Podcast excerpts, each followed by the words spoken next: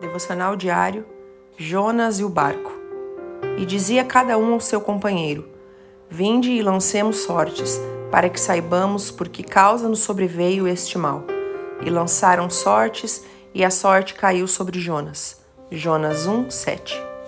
Qualquer semelhança não é mera coincidência.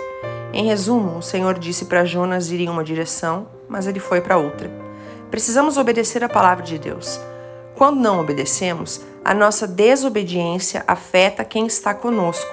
Pense comigo, a decisão de Jonas afetou todos que estavam no mesmo barco, e a decisão dos marinheiros de receber Jonas também afetou aqueles que estavam no barco. Seja obediente e não faça como Jonas. Peça discernimento para não levar Jonas no seu barco. Deus te abençoe. Pastora Ana, Fruit Labs.